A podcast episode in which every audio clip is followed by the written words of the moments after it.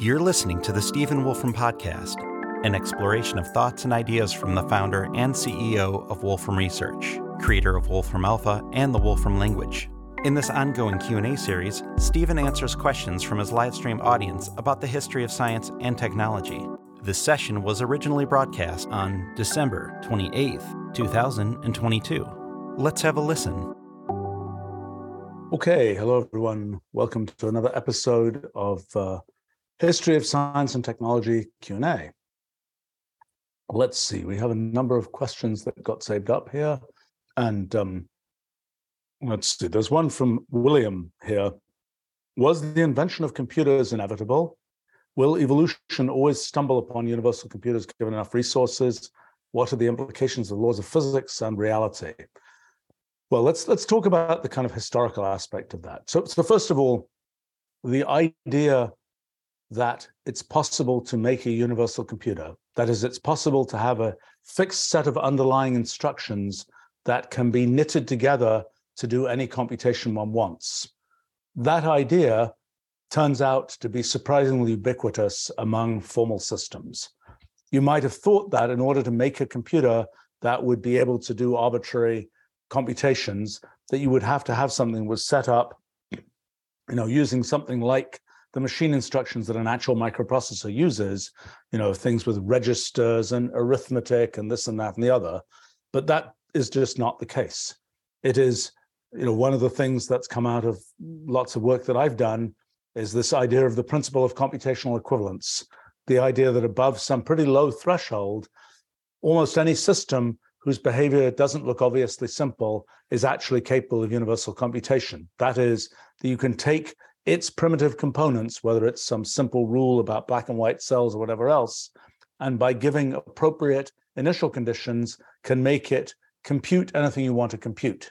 Now, it may be non-trivial to encode the computation to begin with. It may be non-trivial to decode the results, but the stuff that happens in the middle is can be an arbitrarily sophisticated computation, and that that is something that can be done with a whole range of different kinds of underlying uh, uh, underlying primitives. So let's talk about the history of kind of the discovery of that idea. It took a surprisingly long time for that idea to emerge and be understood. And I would say that even today, the implications of that idea for, for example, science and philosophy and so on, are not yet well understood. I mean, I myself have been sort of exploring those ideas for more than 40 years now and uh, uh, coming up with things like computational irreducibility, which I invented in the mid 1980s. Um, and but computational irreducibility has just immense consequences for the way one thinks about the world, the way one thinks about you know philosophical questions like free will, the way one thinks about questions about uh, uh, how natural, what natural science really is, all those kinds of things, and what the capabilities of science are, has huge implications. But it's something that has taken a very long time for us to kind of wrap our heads around and understand. We've certainly been helped by the fact that there are actual practical computers in the world, and we can get some experience from seeing how those work. We, I think that um, we have kind of you know, I've developed for myself lots of intuition about sort of how the computational universe works by doing experiments on simple programs and what they do. I mean, it's interesting right now in these times, as we see these large language model AI systems like ChatGPT and so on, able to do all the things they're able to do, able to write essays about almost anything that are that sound really good, even though if you take them apart, they might be complete nonsense that is again telling one something. It's giving one an intuition about how to think about thinking, how to think about computation. I don't think I've yet fully internalized that intuition. I mean, I think I, in that particular case, the thing that I'm understanding is that something I've long believed about human thinking is that it's really based on sort of patterns. And we're sort of saying, well, there's this template that fits this thing, fits that thing, and so on. And what's happening as we look at these neural nets and we have sort of larger and larger uh, sort of arcs of training in these neural nets of, of, sort of uh, that that what's happening is that we're getting sort of bigger patterns. It's not just the pattern that says in English, you know, Q's are mostly followed by U's. It becomes a larger pattern, and then a larger pattern and a larger pattern. And I think the thing we'll see next is serious reasoning by analogy, which we haven't yet seen in these systems, but I think it will come because that's again, it's kind of a pattern fits here, fits there, and so on. And I think that becomes kind of the story, and perhaps that is the ultimate story of sort of what's the particularity of human thinking as compared to arbitrary computation. Because we can go out and just sample the computational universe and find all kinds of computations that do all kinds of wild things where we say we have no human resonance with that computation. We don't know, we as humans can see it's doing all those bits of flapping around as they flap around, but we don't have sort of a human way to understand that. And I think there's some sort of specialization of human thinking that is not the generic arbitrary computation. I mean, a lot of my life has been spent building our full scale computational language, Wolfram language, which is an attempt to sort of formalize those parts of the computational world that we care about, to formalize them in sort of a precise way. But if we want to characterize what is it about sort of uh, the, the human thinking sort of situation that is not just generic computation. And by the way, computation may do things that are very valuable to us, but not in a way that works like the way human thinking works. So, you know, there's a question of how do we characterize that? And I think this idea of these kind of templates and templates for templates, et cetera, et cetera, et cetera, I, I've long assumed, probably for 40 years, I've assumed that that's kind of at some level how human thinking works. And in some sense, that's what I've tried to capture in Wolfram language and its predecessor, uh, SMP back 40 years, for the last 43 years or so, of you know you're making transformations for patterns for symbolic expressions. That's a very formalized version of what I think is sort of going on in the human thinking case. But we now get to see a new intuition about that as we can actually see something that is writing kind of uh, uh, perhaps nonsense in detailed content, but uh, in terms of form, sort of flowing English text. So anyway, we've got sort of different levels of intuition about how uh, uh, sort of how to think about computation. Um, another um, and and so if we look at that historically, the idea that you could take sort of things we think about and formalize them. So there, there are two kinds of things we can imagine sort of thinking about in terms of computation. One is thinking, and the other is nature. I think the idea of thinking about nature in terms of computation is probably an idea that I, I guess I'm probably the one who who really pioneered that idea in the in the early 1980s, and I sort of backed into that idea. But that idea that you can make kind of program-based models of nature, but you know there, there are these two cases anyway. Thinking about human thinking in terms of what we would now call computation, thinking about nature in terms of what we would what we talk about as computation in terms of human thinking, the you know the process of formalizing human thinking has a long history. I mean, you know, it, Aristotle, you know, fifth century BC, you know, logic. Uh, that was a formalization. That was a first level formalization of human thinking, of saying what's the pattern. I mean, in a sense, that's sort of the predecessor of Chat GPT is the patterns that syllogisms made in in logic back in in uh, in antiquity.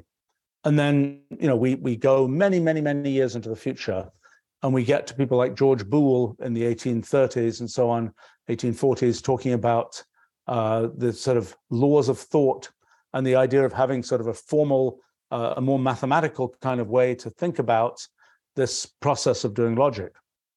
But you know, we skip over there Gottfried Leibniz in the late 1600s, who had kind of this idea of uh, uh, kind of formalizing thinking. You know, his PhD thesis was about you know how to how to solve legal cases using logic. How to, and he had this idea of a characteristica universalis, a universal language in which one would convert all kind of um, uh, everything that we talk about in terms of human language into this formal language. And then that formal language, kind of in a very Wolfram Alpha like style, would turn into something computational where one could just compute who was right and who was wrong in this legal case. That was kind of an idea that Leibniz had in the late 1600s. There was a circle of ideas at that time that had to do with making these sort of formalized languages, so-called philosophical languages, which would sort of transcend the details of human language and be something like the thing I now talk about as symbolic discourse language. So it's, um, you know, Leibniz, I think, was pretty close to the idea of a universal computer, but he didn't quite have it. And in fact, it took a long time for the idea of even an abstract function to emerge. The concept of a function f, where you don't say what it is. You know, f is the plus, exponentiation, whatever else. That was a thing well understood by the by the 1700s, and people like Euler were using that that idea over and over again. But the idea of an arbitrary function where you could so, sort of start talking about uh, things true for an arbitrary function, that was something that really came as the formalization of calculus and so on, formalization of mathematics uh, sort of got really uh, developed in the late 1800s. Now, there have been other sort of previous efforts. So, for example, Charles Babbage in the 1830s and so on had been trying to make something which would be a um, uh, an automated generator of mathematical tables. So, in the mid 1600s, uh, it was figured out by I think a chap called Schickard was the first person we know of who did this, but Pascal worked on this and so on to make kind of a a, a gear-based calculator where you're doing arithmetic by essentially patterns of gearing. There was a precursor of that in antiquity, the Antikythera device from around zero AD or something, first century BC, first century AD. We don't really know. Um, you know, we found only one example of this from this one shipwreck um, off the island of Antikythera um, that uh, uh, is a kind of a gear-based, cog-based, in that particular case, astronomical calculator. But presumably, many more of those things existed even in antiquity. And so, this idea that you can kind of do arithmetic, do computations, do the motion of astronomical bodies in this sort of gear-based way, uh, you know, the, that motion of astronomical bodies in a gear-based way sort of reminds one of the whole epicycles idea of Ptolemy and so on. And that was, in a sense, the thing that was being implemented by the Antikythera device in a in a simple case. But so this idea that you could take things that were sort of arithmetic-like and make them mechanical, that was an idea that uh, probably existed in antiquity, certainly was known by the 1600s.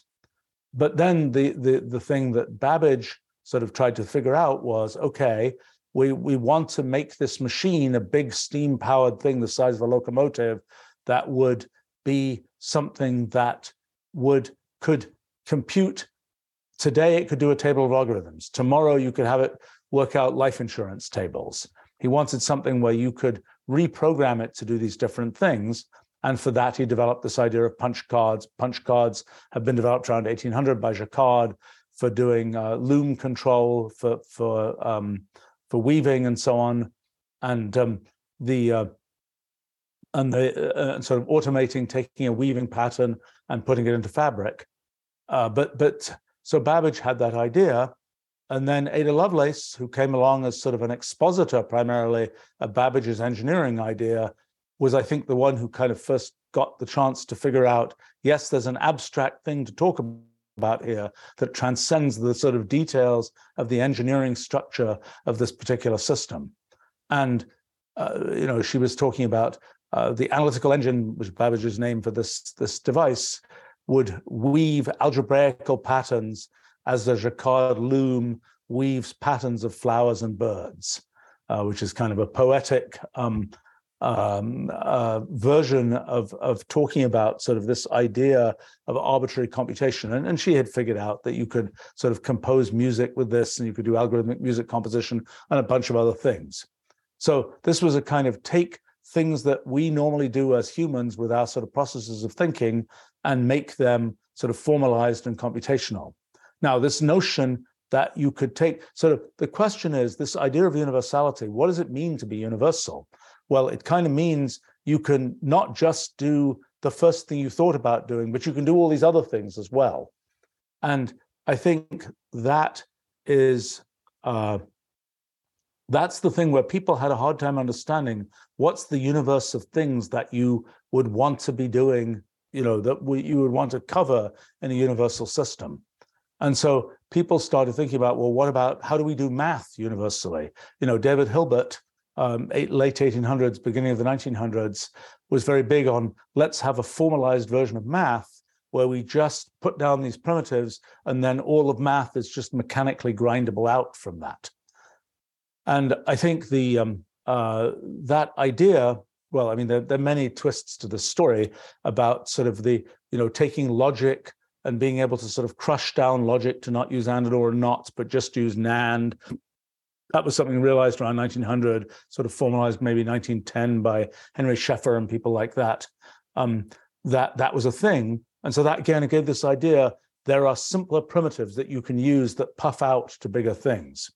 And that led uh, Moses Schoenfinkel in 1920 to come up with combinators. Combinators are the first real full example of a what we would now think of as a computation universal system. And they are they're things that um, uh, the S and K combinators, you put them, you kind of construct these symbolic expressions, and you can use them to do arbitrary computations. Invented in 1920. Still today, combinators are super hard to understand for humans.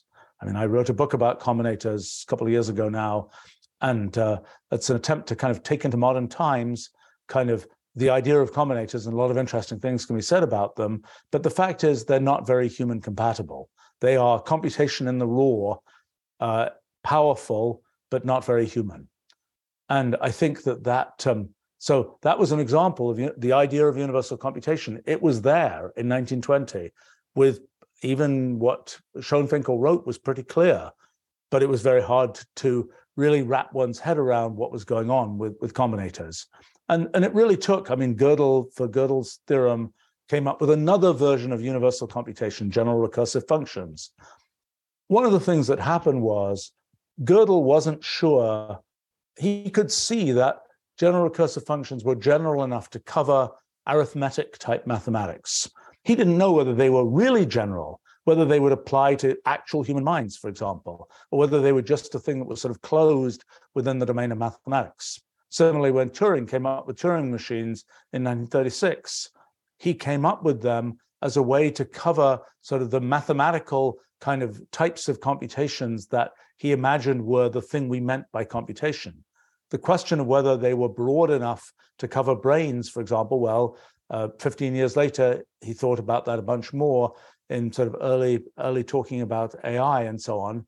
But it was something where it was not self-evident that uh, sort of that kind of computation, the, the Turing machine, how how global it really was, how universal it actually was. And Turing himself, for example, didn't think that Turing machines would cover physics or biology for that matter. And when he worked on those things, he thought about completely other models that were much more traditional mathematical equation based models. I mean, in the end, it, it sort of fell to me to kind of take on the idea of, well, let's see if we can actually think about modeling physics. I didn't think at, at the beginning, I didn't think about fundamental physics. Other people had talked about that uh, sometimes in ways that didn't seem very sensible to me. Um, uh, but uh, you know, I kind of got into the can we take the essence of practical physics and the modeling we do in physics and make that kind of computational, so to speak, and, and that did start working, and one did start getting different intuition from that. But so I think the real question is, in terms of you know how universal computation arises and how people understand what it means and so on. I think it's it's much more in the well how do we use it and how do we get to the point where we have been able to see how it connects with things more so than the actual uh, sort of you know moses schoenfinkel understood universal computation but nobody used what he did even pretty much to today um, because it was just computation in the raw that was very hard to understand. And it was you know the the the universal computation component for example, in natural science, I think it's very important, but that's something that has been completely unobvious until until quite recently, and it's something where it's kind of like you have to kind of see it from the science side um, before you kind of can understand it from the universal computation side. So, in terms of sort of the the alternate histories of of, of science, for instance, let's say the Antikythera device had developed further in antiquity and people had gotten to the point that they understood that you could make a universal mathematical computation device in antiquity. I mean, I kind of sometimes have this idea that, you know, maybe Archimedes was involved in the kind of Antikythera device construction. There's some evidence for, that at least his sort of school of, of things in Syracuse, Sicily, was involved with this. But, you know, I kind of have this idea, what if Archimedes had figured out that you could make kind of a, a thing like Mathematica, so to speak, um, back in, you know, the, the whatever, you know, third century BC, no, he was, he was later than that, the first century BC, um, second century BC. Uh, and um, you know, how would that have changed the way that we think about science? Well, the answer is uh, we might have been discovering calculus much later. We would have had program-based models of the world, and we would have been executing those models. Everybody would have understood computational irreducibility hundreds of years ago. People would have had a much different view of what science can achieve, of because people have the view science, exact science is about you write down the equation and then kaboom, you've got the answer to everything. This is what computational irreducibility, irreducibility says doesn't work. Even though you might know the rules for a system, there's still sort of this irreducible computational work to see its consequences.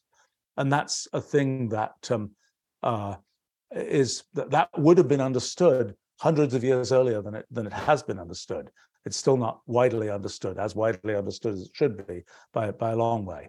So, you know, I think that's that's a thing that would have changed. Now, you know, is it the case that, well, the idea of using sort of that nature is full of universal computers, that's an idea that kind of is, you know, something that I introduced. And that idea, I mean, I can kind of, uh, you know, could that idea have arisen hundreds of years earlier? I'm not sure. I think that my ability to introduce that idea was a consequence of uh, the fact that I had sort of a some ambient understanding of computers, plus I had the ability to actually do computer experiments. And I started doing computer experiments well in the in the early 70s I did my very first ones, but more seriously in the late at the end of the 1970s, beginning of the 1980s. And really that was in terms of the development of human technology that was pretty much the first time you could do those in a serious and and and fluid kind of way. So i, I think and that's probably what led to the realization that there was this sort of connection between this this fundamental connection between ideas of computation and ideas of natural science. But um, so that's a very complicated answer to to uh, to the question that was asked about so the inevitability of universal computation, the phenomenon of universal computation, the principle of computational equivalence kind of tells you that's absolutely ubiquitous. The understanding of it and the connection of it to kind of us humans and the way we think about things, that is much more a question of the history of ideas. Now, you know, it's an interesting observation with the current round of neural networks that, that are increasingly universal neural networks that are kind of useful for lots of kind of human-like tasks. The fact that that is possible is telling us something. The fact that that's possible is probably telling us something very deep about the way that human thinking is kind of carved off from the general of uh, of kind of what um, uh, of what happens with um, um, uh, the, with arbitrary computation. It's telling us that there's this uh, class of of um, of computation that is human thinking like computation that is different from general computation. General computation is bigger than human thinking like computation. I mean, we we are fond of thinking that we're the the coolest things in the universe type thing, but when it comes to sort of our computational abilities, I just don't think that's true. I think, uh, and and by the way, a, a sort of version of this that's emerged in our physics project is if you think about general computation and even multi-computation, where you have these many paths of computational processes branching and merging and so on, when you think about those things, the uh, there's the question of a, a, human observer, how similar or not are they to arbitrary computation? what we've realized is that human observers or observers like us have these two characteristics that are rather limiting. We're computationally bounded and we believe that we have a persistent thread of experience and through time. And those things are specializations of the general computational thing that are for observers like us.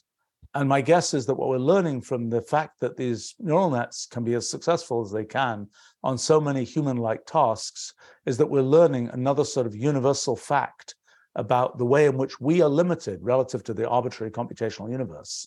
And you know what that should lead to is a kind of narrative theory of thinking and so on that is you know intermediate between the kind of the level of the neurons clicking on and off and the level of sort of psychology and so on and you know i think it's an interesting thing that there's probably there is science to be taken out of that it's not traditional mathematical science it's a, a different type of of science that that is again uh, you know I, am not sure quite how to think about it yet but it's something where we, we're getting this idea that human thinking is this sort of pattern based thing and that that really works and that's patterns upon patterns upon patterns and kind of meta patterns of patterns and so on. And what one thing that's sort of interesting about that in like wolfram language the whole system is based on transformations for patterns and in some sense one's building up patterns upon patterns there but it isn't quite the same way that we're thinking about patterns upon patterns being built by neural nets or by the sort of model of thinking that we have there. So anyway it's a it's a um, uh, it's a it's a challenge to to understand kind of what what might a theory that's based on kind of thinking about thinking in those kinds of terms be like you know in the in the history of ai folks like my friend marvin minsky you know were talking about things like you know how do we think about thinking i was never very convinced by the things that marvin had to say about that i always thought that they were uh, kind of well they're a little bit like, you know, if we take Freud, for example, and you know his kind of view of psychology, you know, the ego, the superego, the id type thing. That's a kind of a narrative story about how brains work that probably has some legs, but it's not clear.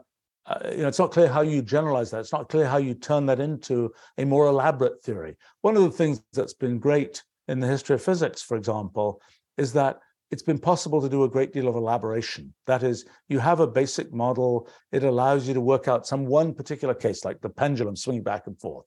But then that same kind of model can be applied to the the um, the triple pendulum. It can be applied to the much more complicated system, et cetera, et cetera, et cetera. There's a kind of elaborative tower that gets built in a field like physics. And really what, what will allow fields to take off is when there are similar kind of elaborative towers that can be built there.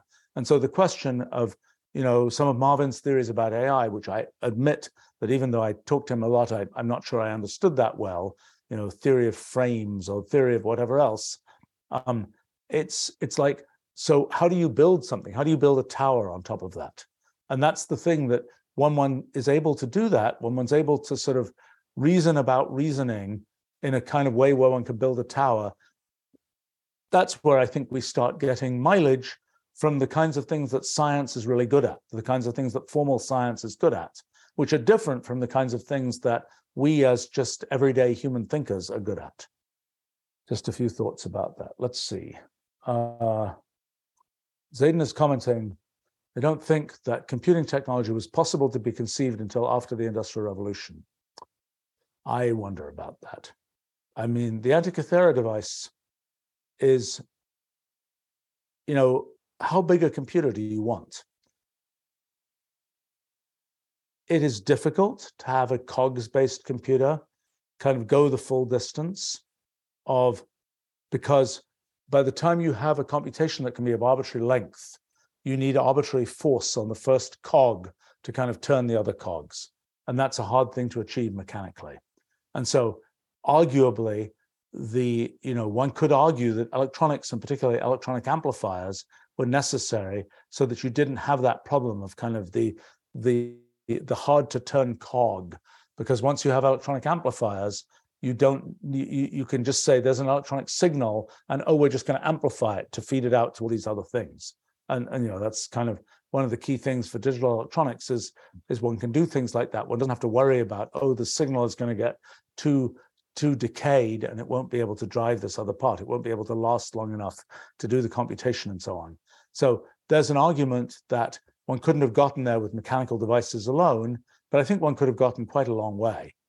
I mean, for example, it, it's you know the logic machines that got built in the 1800s. Um, the, they're not very impressive, but they could have been built in antiquity. Somebody perfectly well could have gone to Plato's Academy and said, "Hey, I've got this thing. It's made of the same kind of metallic object, you know, construction materials that the Antikythera device was made of, and it does logic." And you know, Aristotle might have said, "Wow," or he might have not understood what on earth it was, or or um, or a variety of possibilities. But um, I think, I mean, things that happen in the Industrial Revolution the things like the invention of the punch card, that was an industrial revolution kind of thing. And maybe the concept of kind of the autonomous doing of things, that was probably an industrial revolution concept.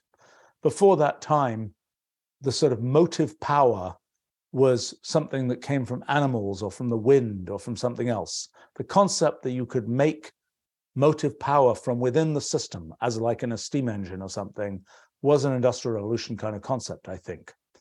And uh, you know, it's famously Babbage when he was um, uh, talking about um, uh, mathematical tables and had been involved in some big project to make mathematical tables by hand. Um, uh, was you know had this statement, you know, what was it? I I wish by God this could be done by steam, he said. In other words, that this process of making mathematical tables could be automated, but his version of describing that was done by steam.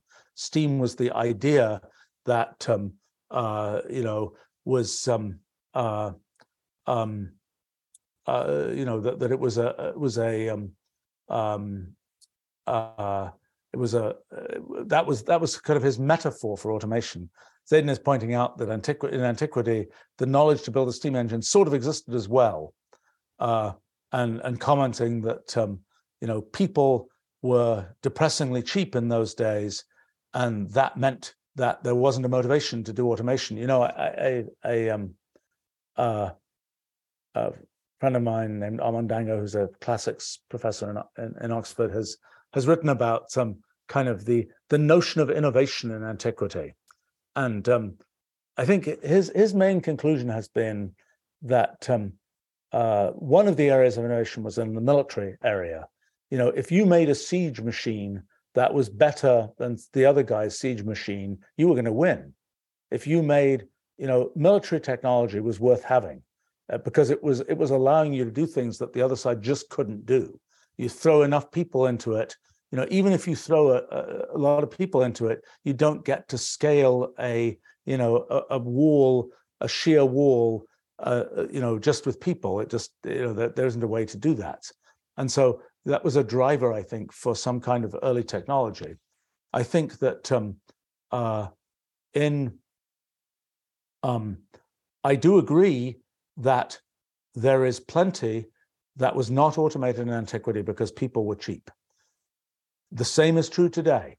I mean, there's a lot of the production line for you know your average smartphone that is done by people because it's still the case that you know the the that sort of at least in some parts of the world human labor is cheaper than sort of setting up the automation the technology to to do it. And human labor is more reliable than the technology in certain ways.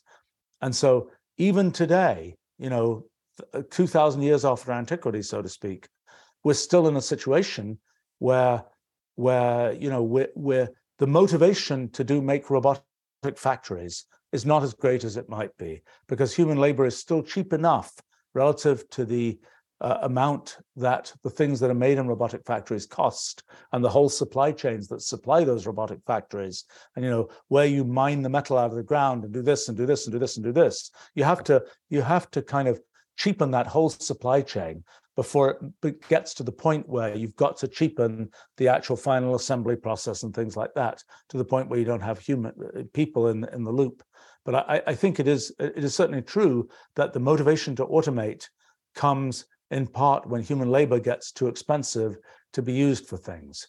Um, sometimes the automation happens just because it can, and um, uh, it's not driven by a, a dire need to avoid the cost of human labor, but sometimes it is.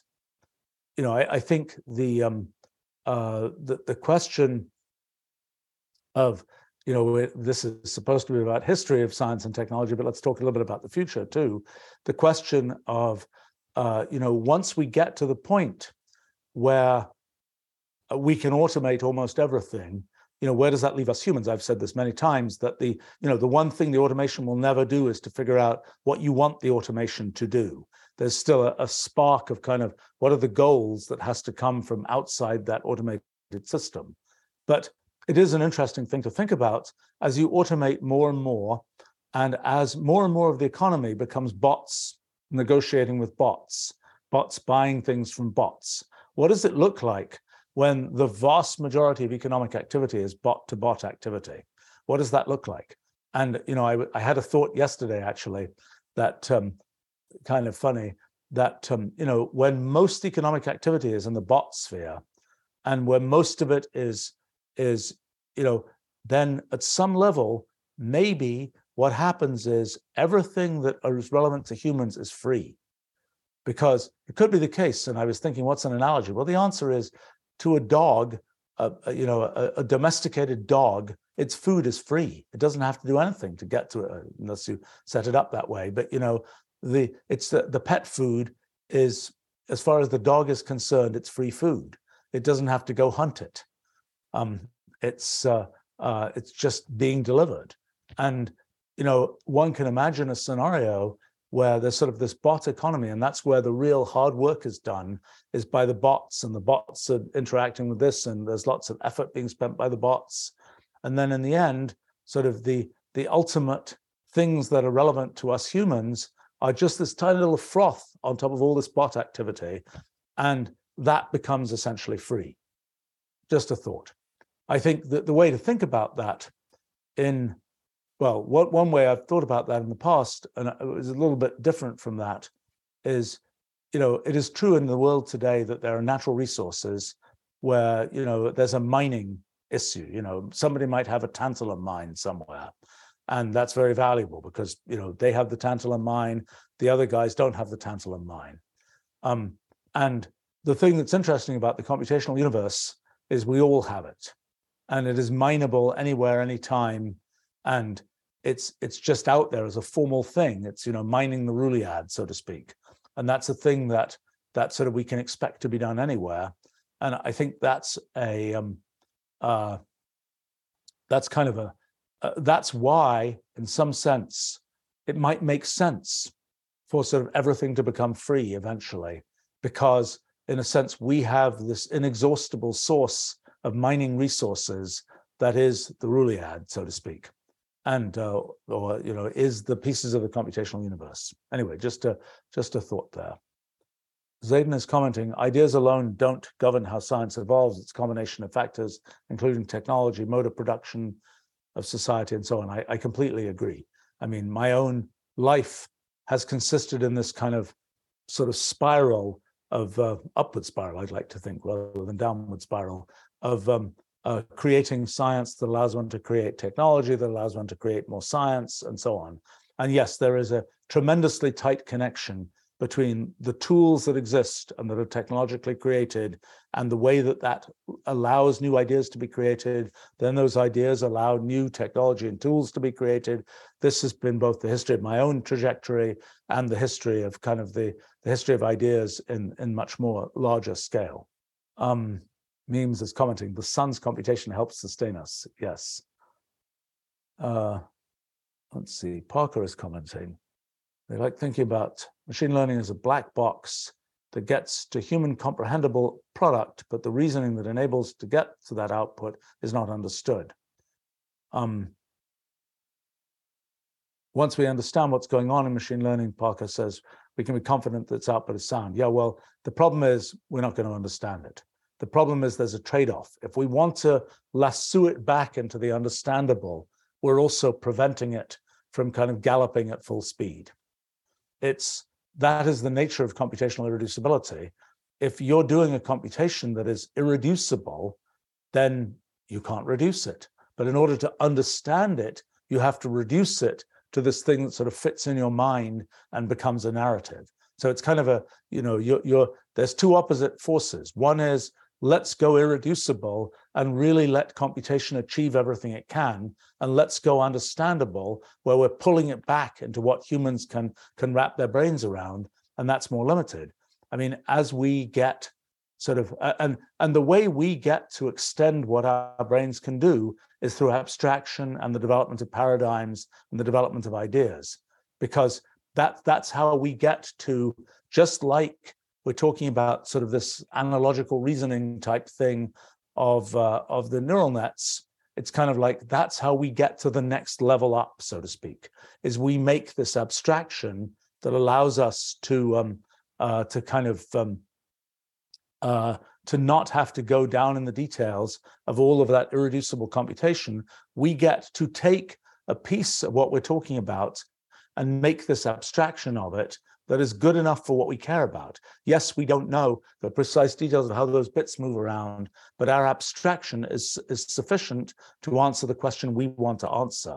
And I suppose that's the that's the issue with this sort of meta model that I'm talking about for, for these neural nets is kind of that that meta model is telling one the parts of sort of this computational process that are actually of interest to us as opposed to all the bit twiddling that's going on that ultimately isn't something that we can kind of attach to in a narrative way. So I think it's the case that as soon as the box is not black, uh, the you know the value of the box is decreased, so to speak. Let's see. Um, Prutz commented, I started playing chess lately and I noticed that high level and machine chess is a lot like proof of computational work and willingness to commit it. Do you have thoughts on that? I, I don't really have great intuition about playing chess um, uh, and things like that. I, I think that the, I mean, when we think about games, it's all a story of sort of game graphs and you know how do we prune out the right game graph a right path in the game graph? And that's really the same story as what we're doing in automated theorem proving for instance. How do we find that path that gets us to the theorem? How do we find that path through the game that gets us to the winning state those are very much the same kind of idea. Uh, piece of trivia: um, the person who first sort of talked about game graphs, I believe, was Ernst Zermelo in 1912, who was the person who was very much involved in set theory and who was also the person who was involved in the uh, uh, reversibility objections to the second law of thermodynamics um, back in the 1880s, um, 1890s perhaps. Um, and uh, so it's sort of interesting that that same thread carried through from kind of thinking about thermodynamics, thinking about those kinds of things, to uh, thinking about set theory, to thinking about game graphs and so on. Um, Spare Parts is asking, I wonder how much power one would need in order to run a mechanical computer comparable to a modern CPU. Interesting question. I know Babbage's analytical engine was going to be a big, big thing. You know, bigger than a locomotive. And it was steam powered, it would have been steam powered, and it was able to compute what was it? I think it could do seven figure arithmetic and it could do, oh gosh, I worked this out at some point. It was, you know, an instruction a second or something like this. So, you know, a billion times slower than a modern well maybe its instructions were a bit bigger but but so give it yeah roughly a billion times slower than a modern cpu now to be able to do computations comparable to a modern cpu um, with kind of the steampunk type uh, technology um, it's uh, uh, or victorian style technology um, uh, I, I it's an interesting question. I mean my guess is that you know, Babbage, I think, had already imagined this kind of very, uh, you know, he'd imagined cloud computing, so to speak. You know, if you want to back project from today's world, he imagined cloud computing, and he imagined that you would have uh, kind of these these engines, these stations where you would do, you know, big computations, and you would build a few of them, and a life insurance company would come in and compute its its uh, its insurance tables, and um, uh, the navigation people would come in and compute their thing. It's, it's very much like the supercomputer story or the cloud story today. And you know, there was a branch of history where Ada Lovelace would have been the CEO of that operation, and we would have had the first software company back in the 1840s. You know, CEO'd by Ada Lovelace with Charles Babbage as CTO, so to speak, and that almost happened, but it didn't quite, for reasons of, uh, you know, Ada Lovelace got cancer and uh, you know Charles Babbage never really internalized that vision properly, and and never convinced the British government to um, uh, uh, to fund the thing in a more serious way, and um, and you know it didn't happen. That that history never happened, but it was fairly close to happening, I think. Let's see. Spare Parts is asking, do I think that modern AI systems are unique in terms of replacing human work or just another step in automation? I think they're just another step in automation. And you know, I was thinking today with with uh, you know the ChatGPT stuff and so on, you know, which can now write a very high quality essay that is can be complete nonsense. I was asking it something about um, uh, write a persuasive essay that wolves are the bluest of all animals. And it, it started talking about the blue wolf, paren, canis something or other, that lives in the Tibetan plateau and that gets its, its color through structural coloration that is the same thing that butterflies use and so on. It's complete nonsense. I mean, it really had me a little bit fooled there. It was like, really, is there a blue wolf? I, you know, I never heard of a blue wolf. Are there wolves in the Tibetan plateau? I don't know. Uh, you know, and it was it was very convincing. And it is a, you know, it's an interesting question. What what happens to the world now that it's possible to write absolutely you know on on their face convincing kinds of arguments and essays and no doubt marketing pitches and all this kind of thing completely automatically. Um but i was thinking what is the thing that will really change? So back when i was a kid one's handwriting mattered.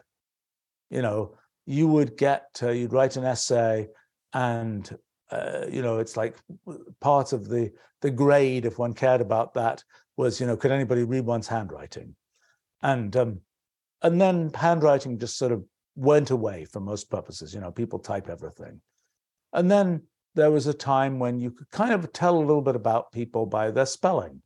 You know, it's like, oh, this is a well-educated person; they know how to spell, and or at least they're, you know, if they if they are dyslexic or something, they're using a dictionary. They're going to the trouble of using a dictionary, whatever it is. Okay. The um, and then that went away because there are spell checkers. And now if I get something where words are misspelled, it's like just this person was kind of kind of dumb to do this because you know why didn't they why didn't they switch on the spell checker? And so you know one of the things that I think will be a consequence now, for example, is there won't be any excuse to to write broken English. Even if you started off with broken English, you'll be able to run it through uh, you know through one of these systems, and it will smooth the text so it will sound just fine. Just as it can smooth the text with language translation, it can smooth the text there. So that's an example of automation. But you know, if we look at the bigger picture of what jobs get automated, what do not, I, I did a bit of a study, which I never wrote up, unfortunately. I, I talked about it once or twice, but um, it was actually a bit frustrating because I looked at the data from the uh, Bureau of Labor Statistics and its predecessors all the way back to um, to like the late 1700s in the US of no, it's a Census Bureau data actually, Census Bureau data. Sorry, um, asking what were the occupations in the US, and you know back in the in the beginning of the 1800s, the vast majority were agricultural occupations. And what I tried to do was to bucket occupations because the, the actual details of the occupations have changed over time.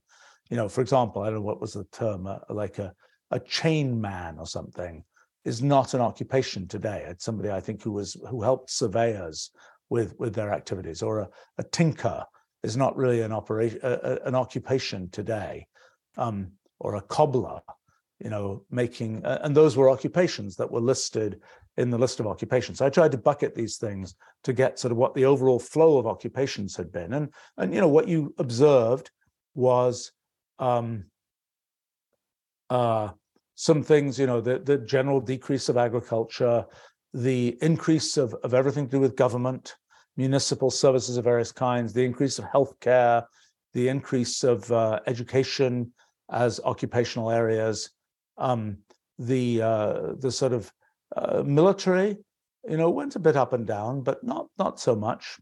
Um, manufacturing actually not as much decrease as one might have thought in terms of people. Uh, you know, just a lot of detailed things. And I, and I was trying to conclude from this, was probably nearly 10 years ago now. I was trying to kind of conclude what can we learn about kind of the ebb and flow of human activities. And, you know, when automation comes in, what does it really do? And, you know, how does all those clerks who were, um, you know, doing adding up numbers and and keeping, you know, um, filing clerks, for example, um, you know, the number of filing clerks has dramatically decreased because now we're using online databases for that, and uh, you know that that that thing got automated away. But what has continually happened is that you know new things open up, new occupations open up. And who knew that you could be a professional video gamer?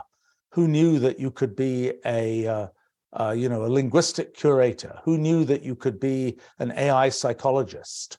You know these are all new. you know, who knew that you could be a prompt engineer um, for, you know, uh, for for figuring out, you know, how to create the prompts for for you know some some cre- creativity system of some AI system and so on. So there there are these new things. Or who knew you could be a uh, uh, an online community moderator?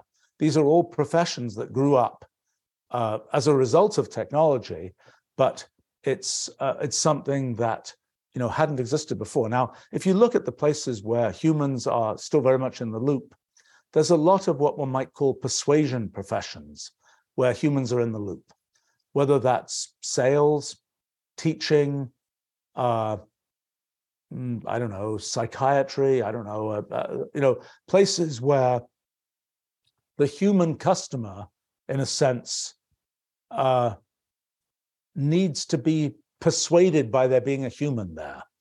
And, you know, partly that's sort of the commitment of, oh, you know, somebody, a person is flying this plane.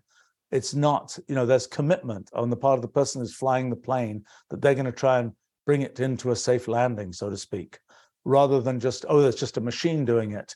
And um, you know, we're we're relying on the legal system that somebody has liability if you crash the plane and kill all the people on it. Um, it, it's uh, you know that there are these places where the human in the loop is necessary for sort of the commitment of there really is a human who's putting effort into this. Um, and you know you see this in business quite often where there's a kind of you know well are you actually going to do the meeting take the meeting? You know is is this level of poobah in this organization going to take the meeting? You know that level the commitment is a large part of kind of what's going on and it's kind of necessary to have that slice of kind of human uh, human commitment. That's that's the story. And if you say oh let's just put a machine in place there the human commitment is removed the human persuasive component is removed and that profession just doesn't work. So i think there are there are professions like that that where human in the loop if your customer is human you, are kind of that's that's the thing. Now there are other places where there are, uh, you know, and, and, I suppose the same is true in, um, uh, you know, in in a um, there are settings. You know, we we see this with um, uh, things like, uh, you know, music might be free, but the um, uh, you know the concerts that are these experiential events that involve sort of human commitment of people being there and so on are are you know part of the the big part of the commercial story. You know i, I think this notion of um, sort of humans are there just for the sake of humans being there is is a thing that isn't going to get automated away just as the kind of high level so what do we want to do isn't going to get automated away although there is an argument that leadership is always a small fraction of total activity. And if all you were left with was kind of everybody disappeared except the upper management, and it was just upper management kind of um, uh, telling you know AIs what to do all the way down, that, that it is the case that a, a huge number of occupations are not the you know the top leadership, so to speak. They're making everything work uh, down below that, so to speak. And if you could automate that away, there will be many fewer slots for those kinds of things. You know, so I, I think um, uh, it's um, um, uh, yeah. So so you know, uh, it's it's a really interesting question. What uh, sort of where does the where do the humans fit in? I mean, there was probably a time when people said, look, as soon as there are bulldozers, it's all over for humans. You know, don't you know that having that whole team of humans to, you know, pick up the tree trunk and move it from here to there, you know, that's what we humans are, are able to do. I mean, you know, if we were building the pyramids today, I don't know how many people, the millions of people involved in building the pyramids, uh, you know, if the pyramids were being built today, the crew that built the pyramids would be incredibly much smaller than the crew that actually built the pyramids back in the day. And, you know, because there is automation, there are, you know, big machines and so on. And I think, you know, people might have thought, thinking about that future, oh my gosh, it's all over for the humans. Uh, you know, it's just going to be machines all the way down. But yet, there's still, you know, 8 billion humans or whatever uh, who mostly feel like they're doing something that is necessary for them to do. They can't just sit back, relax, and let the AIs do everything that needs to be done. That's that's not happened, and I, my guess is that it's going to continue to be the case that there's a sort of evolution of these niches that humans, for whatever reason, including the kind of uh, sort of persuasion commitment professions, you know, end up needing a human to be in those loops. Aaron is commenting that uh, may change his email signature to written by ChatGPT. Please excuse any nonsense. That's an amusing idea. Um, you know, I long ago put something on, uh, you know, for email that I send from voice to text systems that um, basically says dictated whatever, um, you know, to avoid the fact that sometimes the words will just be bonkers there. Um, but uh, you know, it is an interesting question. You know, I get a lot of mail and from you know i make uh, many people think i'm crazy to do this but i make a, a real effort to try and do something when I, whenever i have anything sensible to say with with mail that i get or my team gets. And um, you know the thing i realized is oh my gosh there's stuff i get that you know could i tell you immediately that it was you know a, an LLM, you know, large language model piece of mail, or was it real mail? I couldn't tell. You know, it's the same thing as when, you know, I have heuristics for telling, am I getting phished? Um, and uh, um, the um, uh, and those heuristics, I guess, you know, I don't know how well those heuristics are going to work on sort of certain kinds of mail that one gets uh, that can be generated now automatically and it's it's it's interesting. I mean, it's an interesting dynamic of what will be the the um, uh, you know probably phishing has caused PH phishing has caused people to read their mail a little bit more carefully. Uh, maybe this will do the same kind of thing. I'm not sure. Um, uh, crypto is commenting. It's temp- it's tempting to think the general AI will have a sort of digital version of evolution. Um, look, there's digital evolution all over the place. I mean, there's evolution in products. Um, there's the you know the automation of evolution is certainly there are many places where that's been done and it, where it has i mean you know a lot of even the training of chat gpt i think had some sort of natural selection that was being done by actual humans saying that's a good story that's a bad story and so on. Um, and uh, i think you know this is a um, uh, digital evolution is well underway um, and how autonomous it will be, you know, the the invisible hand, so to speak, uh, you know, it can be, and how visible the hand will be is not clear. What the best way to do that is is not clear, but there's definitely some sort of evolutionary process on the way. Um, and talking of which, I need to go and uh, do some other things in a moment. But there was a question here from Ollie asking historically, how has written record keeping evolved? Will we ever revert to oral records and so on? Well, you know, written records were a thing of the creation of cities in, in the Babylonian times. That's when people started wanting to record things in a sort of more permanent way. That's when I suppose you were dealing with, you know, before that it was like, oh yeah, I know so and so and so and so. And I remember they, you know, gave me a a pot of, you know, a pot of honey or something, and I I owe them or whatever, and we can just remember that. And it's a small kind of uh, a small group group of you know i don't know 50 people or something and everybody sort of remembers what was happening and then by the time there were cities and much larger aggregations of people became more important to have records which were sort of more plug compatible between different groups and so on and that's that's kind of how the whole process of uh, writing and recording things and so on uh, kind of got started and the process of having um, sort of how much one records. I mean, I myself have been a, a personal analytics nut, so to speak, and I probably recorded more stuff about myself over the last 30 years or so than pretty much anybody else has. And you know, down to what keystrokes I type and all the emails I send and all the all the things that I, you know, the, the documents I produce in every intermediate stage and so on and so on and so on. Um, it's uh, uh, one is recording all that stuff. Exactly what one does with it is unclear, and you know it's rare that I pull it out and and, and do things with it. Um, but I think uh, I did realize one thing, which is by the time, okay, so you know, shocking fact of the day: if you feed typical, you know, college admission type prompts into ChatGPT and ask it to write essays, it does a reasonable job.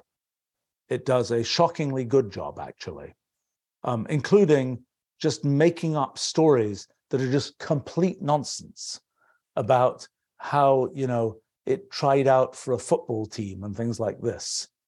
And, you know, that was in, in response to some prompt about, you know, tell us about a place where you failed and learnt from your failure or some such other thing. And it makes up these stories and they're just absolute total nonsense. Um, but they seem very convincing. And, and you know, if you ask it to do things like, um, oh, I asked it to write some thing about um, uh, write a sad story about this or that, and it wrote a very, you know, quite a convincing, quite a, um, uh, you know, a, a a sort of structurally uh, kind of convincing version of that. And um, let's see, where was I going with this? I, I was talking about yeah the the um, uh, written records and so on. So I realized that um, uh, you know a lot of when people are trying to you know hire people do uh, you know pull people into education type things i've always believed that you really kind of have to do interviews if you actually want to find out you know who makes sense and who doesn't for some particular in some particular uh, situation. But an awful lot of people think oh you don't have to do that you just get people to write essays and so on. I think the just get people to write essays thing just got exploded and the kind of interactive uh, kind of um, interview thing is likely to be the more uh, you know the more convincing thing. And uh, you know perhaps even the things i try to do with these with these live streams where i'm just you know, taking questions I don't know are coming and trying to kind of um, sit and talk about them, uh, you know, that may be one of the things that one sort of retreats to uh, away from the kind of the uh, the kind of just write an essay because it's like an essay can be generated automatically. But if you really want to check there's a human in the loop you know you ask them a question you have them respond in real time. Now in time there'll be you know video avatars of humans and things like this which will get better and better. And pretty soon you know and I, I certainly have every intention of training a bot on myself so to speak and you know i've got enough one of the advantages of having recorded so much about my life is i have a huge amount of bot training data and that uh you know so it may be quite shocking that at some point I'll be able to produce a bot that can answer questions like these in a way that is a first approximation to the way I would do it. Uh, I'd like to think that there's sort of bigger arcs of putting things together that that will not be achievable by something sort of pretty much other than me. But that becomes kind of the the human signature then is do you have all the memories, so to speak, and all of the the sort of connections that can be made. Um, yeah, well, uh, Sergio comments that GPT-4 and GPT-5 are going to be amazing. Undoubtedly, they will. Uh, you know, that's the question of what does that technology curve really look like? Because you know, I've seen in my life a huge number of technology curves that have a rapid growth period and then they level off. And eventually everything, all of these technology curves level off. I mean, you know, steam engines were a big thing in the, you know, whatever, beginning of the 1800s and so on. And they had a very rapid growth rate. And, you know, every month somebody was putting out a new kind of steam engine and it was it was big. But then, you know, steam engines plateaued. And the question is, and a lot of kinds of technology, you know they achieve a certain thing they end up being spectacular for that thing. People find use cases for that thing and then everybody says that's amazing. And uh, you know that's really the issue. You get a certain thing you get this blob of technology and then you ask yourself it achieves these things what are its use cases? And that then can that blob itself expand to be you know to do more things or is it more a story of finding use cases? And it's unclear to me. I mean, I know that you know networks that do classification and things like that for image processing, things of this kind. Uh, you know, we did a bunch of things with that back in 2016, 2017, things like that. Uh, maybe it was even earlier than that. Um, maybe it was 2014 even. I'm not sure. Um, and yeah, you could get a certain distance, and that that allowed one to do a bunch of things, and they're pretty cool, and they have interesting use cases. But that in and of itself is isn't like the thing that's driving uh, what happens next. So I, I don't really know at what point, you know, you know, did we just reach the threshold? So for example, with language translation, we got there pretty much. Pretty much language translation is now doable, uh, human language translation. And, you know, there will be improvements, but that hurdle got got crossed as did a bunch of other kinds of things. So it's unclear to me exactly what's the what the growth curve looks like, and and one shouldn't make the assumption that just because it's growing rapidly now means it will always grow rapidly. I mean that's the that's the that's the famous mistake in you know uh, market in in financial trading and so on, where you say it's going up now, it's going to keep on going up forever. You know, look, it's been going up for the last two months. That means it's going to go up forever. Well, no, it doesn't. Um, but predicting when the end is is very hard. And uh, you know, where's the peak? Uh, okay, that's a good question. Prototype asks, uh, while we're talking about interviews and so on, will the interviewer care if the candidate is an AI? That's a really good question. If you do an interview and the interviewee is just amazing at being able to respond for the things they need to do to do the job, and it turns out the interviewee is an AI, yeah, it's a good point. You might say, let's just hire them. Now, you know, that creates this very interesting dynamic of let's hire the AI. you know, what if the AI was a, a bot? It becomes very weird. I mean, the labor market then becomes very weird because the, the bot might be free and the bot might have no economic, uh, it all gets very strange. But yes, that's a that's a cute point. Um, OG asks, has ChatGPT passed the Turing test? Can it pass the test soon? I think it has effectively passed the Turing test. Um, I mean, I'm sure there are details where you can tangle it up and you can do this and that and the other. But I think for most people, uh, you know, as a practical matter, yeah, we pretty much got there for that particular version. Uh, you know, if you say, um, did it? So so now we we have here's an interesting version of the Turing test. Could it pass for Alan Turing? Interesting question. I don't know. We don't have a single recording of Alan Turing, but we know, um, uh, you know, would it, um, um, the, uh, uh, that's a question. Would it pass for your average middle school student Yes, is my view. Would it pass for, uh, you know, the the kind of the finest humans we have at making sort of big thematic conclusions? No, it will not yet. Um, but uh, yeah, it's an it's an interesting moment, I suppose.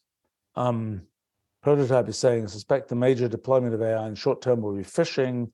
Um, uh, oh, that's an interesting point. For the time being, it can't replace regular employees legitimate businesses because it can't be held legally responsible, culpable for because it's not conscious. Oh, that's such a philosophical mess. But for scammers, that's not impediment. Good point. Good point. I mean, this is the same thing. This is the story of all these use cases and a lot of use cases for machine learning. You know, machine learning is like 80% successful, 20% disastrous. But there are use cases where 80% success is enough. Classic examples are feeds for social media or search engine results. If eight out of 10 results on the first page are what you want, everybody's a winner. Two are completely nuts, you don't care. But on the other hand, there are other use cases where if 20% of it is bonkers, it's disastrous. So, you know, there, there are these different use cases that you have to think about. And that's, you know, that's kind of the the way that that um, uh, that works. Now, in terms of legal responsibility, uh, you know, I think that's a very complicated issue because it is clear that there are automated systems that do things which kind of extend the reach of the human. You know, you could say when you crash your car, you could say, I didn't do it. It was the cruise control that did it, or whatever, or the self driving feature that did it. But I think, you know, the theory of liability tends to be the case that, you know, it's looking back to was there a human in the chain, so to speak? And I suppose, yeah, I mean, it's an interesting question. What, um, you know, whether the human in the chain ends up eventually being the builder of the AI system. Fortunately, that didn't really happen with software. It could have been the case that, you know, the software industry was kind of killed by people saying, oh, you know, it was the software that made me do that. And then the software maker would be liable for all the things that happened as a result of, of somebody doing that. So, you know, and that that didn't happen in that in that domain. And yeah, it, it's a well, okay, there's a different topic for another time, perhaps, about sort of the the ethics of AIs and um, uh, responsibility and so on, and and the notion of consciousness and what what it takes to have for a thing to have sort of a, a notion of responsibility and so on. All right. Well, I should wrap up there, but um, thanks for a lot of interesting questions and comments. And, um, uh, you know, as you probably, on these topics that are really, uh, um, what do they call it? Uh, you know, an unfolding story, so to speak. I mean, I've been actively thinking about some of these questions about sort of the the modern state of AI and so on.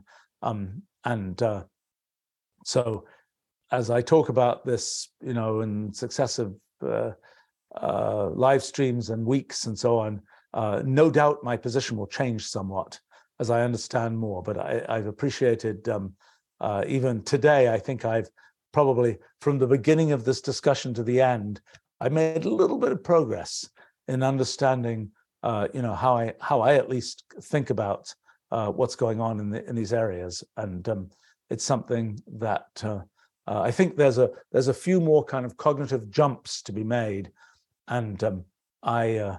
Uh, yes, I have had some fun sort of asking ChatGPT about some of those things, and uh, you know it's it's interesting to see the extent to which it's like oh yeah okay that's a thing worth thinking about worth it kind of jogs me into thinking about that particular kind of thing.